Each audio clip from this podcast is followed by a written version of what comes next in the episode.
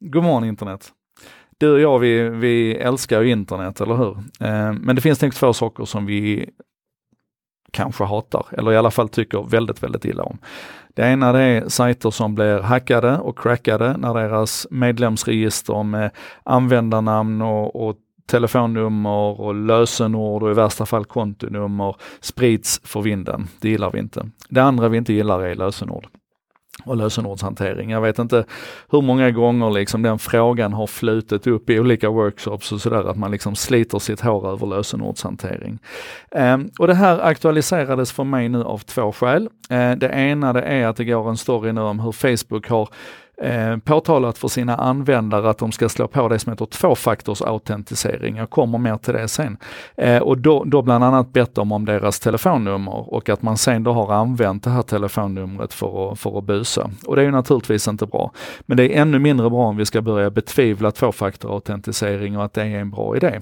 Så att därför så tänkte jag vi måste prata om detta nu.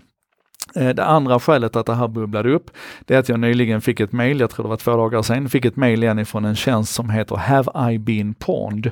Ehm, eh, eh, och, och, det är alltså en tjänst som eh, konstaterar när min mailadress hittas i någon av de här eh, hackade sajterna, läckorna liksom så här. Så, så, om min mailadress dyker upp där så får jag ett mail som säger ditt, ditt konto fanns i den här, i det här hackade eh, sammanhanget och du kanske ska ändra ditt lösenord och sådär. Två saker som eh, fick mig att tänka på lösenord just nu.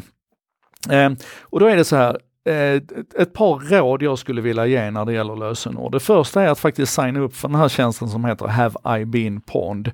Eh, PWNED, Have I been P WNED.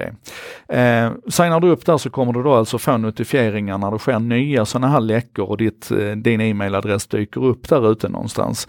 Eh, som du alltså har använt då för att registrera ett konto. Eh, och det är en sån här bra väckarklocka, en påminnelse som man får hela tiden om att vi behöver tänka på de här sakerna. Eh, det andra rådet det är att du ska använda någon form av lösenordshanterare. Eh, lever du helt i Apples värld så kan du använda deras keychain, alltså det som finns inbyggt i deras system. Lever du helt i Google-världen så kan du använda deras Chrome Password Manager. Eh, men om du blandar de här världarna så behöver du ett, en tredjepart som hjälper dig att lösa detta. Eh, jag har själv valt att köra One Password. Jag är inte affilierad med dem på något sätt. De har inte betalt för att jag ska säga det här. Och det finns andra alternativ där ute. Men när jag frågar runt mina så här internetskäggiga vänner så pekar de flesta på One Password och säger att de verkar vara de som hanterar det här på bästa sätt. Och vad du gör där är att du signar upp, för det är nu en prenumerationsmodell då, och sen så får du en, en plugin i dina webbläsare, du får en applikation i din, i din iPhone du får, eller i din Android. Du får en tight integrering in i appar och, och alla inloggningsformulär och sådär. Där du då kan få hjälp och, och, ha unika lösenord för varje tjänst som du använder och det är då en, en bra grej att ha det. Um, och den tredje saken som jag vill rekommendera det är alltså att du slår på den här tvåfaktorsautentisering överallt där det finns. Och det betyder helt enkelt att första gången du försöker logga in på en tjänst ifrån en, en ny maskin, en ny enhet och med viss regelbundenhet i regel därefter så räcker det inte bara med ditt lösenord utan de måste kunna skicka en bekräftelse till, din, till ett sms till exempel så att du får en kod i telefonen och sen måste knappa in den i formuläret eller att du använder Googles Authenticator eller någon annan sån här tredjepartstjänst liksom för att bevisa att, att du är du. och, och poängen med en tvåfaktorautentisering egentligen det är att, att det ska handla om någonting som du vet och någonting som du har. Alltså du vet ditt lösenord och du har en, en enhet någon annanstans där du då kan bekräfta att, att du är du.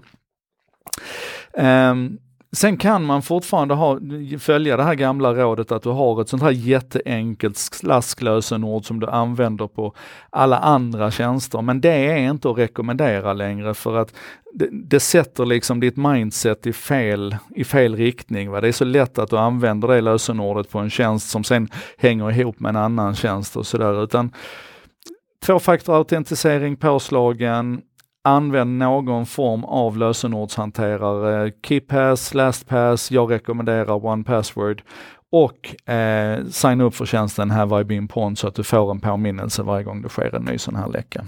Det här var en sak idag med mig Joakim Jardenberg. Idag handlade det inte om någonting så här dagsaktuellt direkt utan det var mer ett, eh, ett tips, någonting som jag vet att många undrar över och som vi behöver fundera på. Eh, imorgon ses vi igen, en ny en sak idag imorgon bitti.